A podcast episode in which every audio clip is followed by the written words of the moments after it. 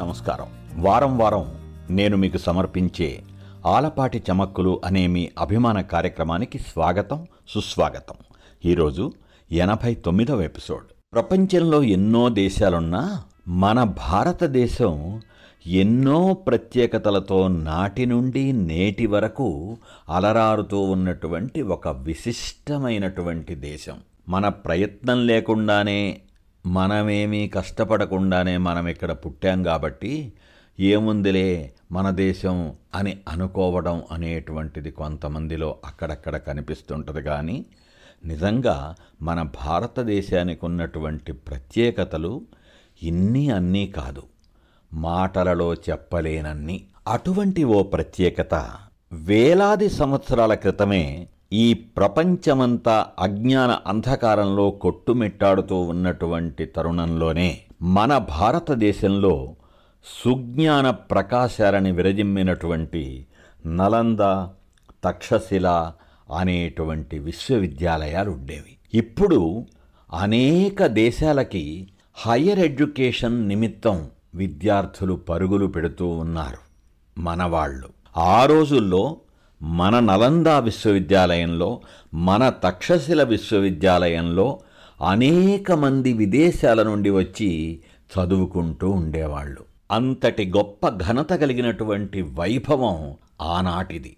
ఆ నలంద ఆ తక్షశిల విశ్వవిద్యాలయాల్లో దేశ విదేశాల నుండి వచ్చినటువంటి విద్యార్థులకి ఏదో ఒక సబ్జెక్టు నేర్పడం అనేది మాత్రమే కాకుండా ఎనభై నాలుగు లక్షల జీవరాశులుండే చరాచర సృష్టిలో అత్యున్నతమైనటువంటి మానవ జన్మకి ఆ జన్మ సార్థక్యానికి పనికొచ్చేటువంటి అనేక అంశాలని అలవోకగా చెప్పేవాళ్ళు. అది మన వాళ్ళ ప్రత్యేకత. అలా చెప్పినటువంటి వాళ్ళల్లో చాణక్యుడు ఒకడు. మనం చాణక్య నీతి అంటుంటాం. చాణక్య శపథం అని వింటూ ఉంటాం. చాణక్యుడు మనందరికీ ఎంతో తెలిసినటువంటి వాడు. ఆయన చెప్పినటువంటి విషయాలు ఆషామాషీ విషయాలు కాదు. యుగాలు మారినా జగాలు మారినా అందరికీ అన్ని వేళలా అనేక విధాలుగా పనికొచ్చేటువంటి అత్యద్భుత విషయాలని సంగ్రహంగా సారంగా చెప్పినటువంటి మహనీయుడు ఆయన. ఒకసారి ఆయన ఒక కథ చెప్పాడు తన విశ్వవిద్యాలయ విద్యార్థులకి. ఒక అడవిలో ఒక లేడీ భారంగా అడుగులు వేస్తూ వెళుతోందట. ఎందుకని? అది నిండు గర్భంతో ఉంది కాబట్టి. నిండు గర్భంతో ఉన్నటువంటి ఆ లేడీకి పురిటి నొప్పులు రాసాగాయి. మరి ప్రసవానికి అనుకూలమైనటువంటి ప్రదేశం కావాలి కదా. అలా ఒక అనుకూలమైనటువంటి ప్రదేశం కోసం అది వెతుకుతూ ఉంటే ఒక దట్టమైనటువంటి గడ్డి ఉన్నటువంటి చోటు కనిపించింది. దానికి అవతల వైపున ఒక నది ప్రవహిస్తుంది. అమ్మయ్య అనుకూలమైన ప్రదేశం దొరికిందిలే అనుకుంది. ఆ లేడికి పురిటి నొప్పులు మొదలయ్యాయి. నెమ్మదిగా నిట్టూర్పులు విడుస్తూ భారంగా అటూ ఇటూ తిరుగుతూ ఉంది ఆ లేడీ.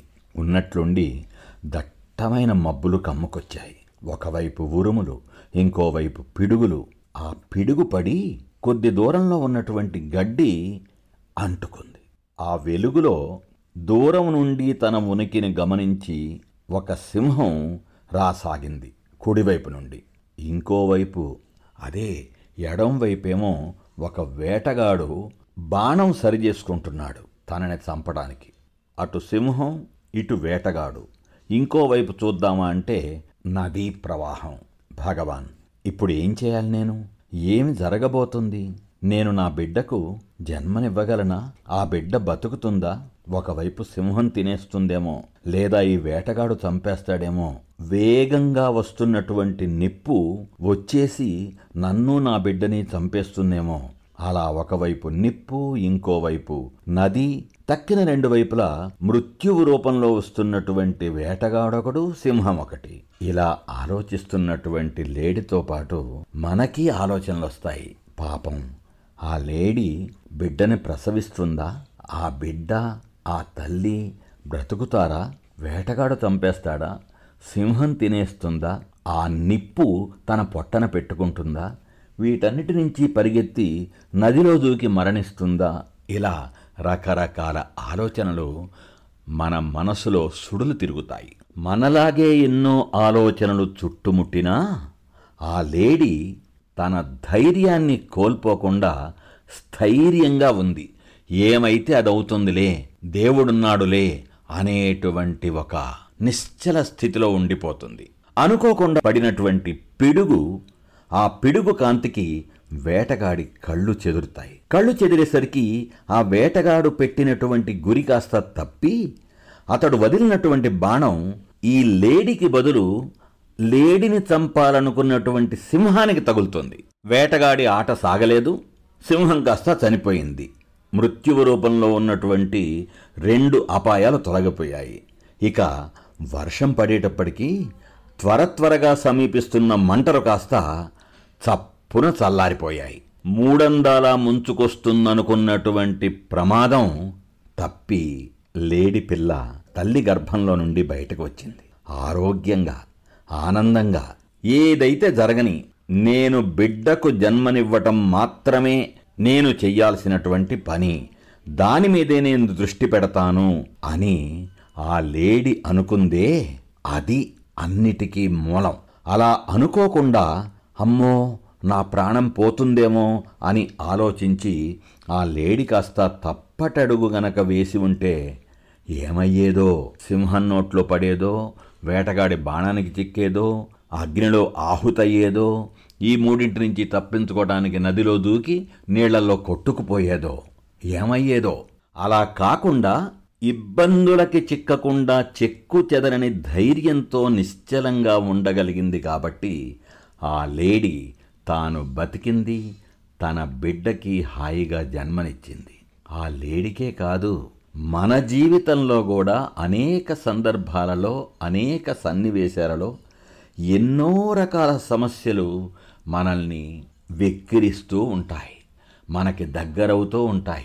మనల్ని చుట్టుముడుతూ ఉంటాయి. అలా సమస్యలు వచ్చినప్పుడల్లా వెంటనే ఇంతై ఇంతింతై ఇంతింతై అన్నట్లుగా నెగటివ్ ఆలోచనలు మన బుర్ర నిండా నిండిపోతాయి. ఫలితంగా మనం ఏం చెయ్యాలి అనేటువంటి మన అసలు సిసలు కర్తవ్యాన్ని కాస్త విస్మరిస్తాము తప్పటడుగులు తప్పుటడుగులు వేసి జీవితంలో కింద పడిపోతాము. చాణక్యుడు చెప్పినటువంటి లేడి కథని గనక మనం ఆలకిస్తే ఆలోచిస్తే విశ్లేషించుకోగలిగితే నిదానంగా సమస్య ఎటువంటిదైనా సరే వచ్చినప్పుడు మనం చిక్కు చెదరకుండా నిశ్చలంగా ఉండగలగాలి.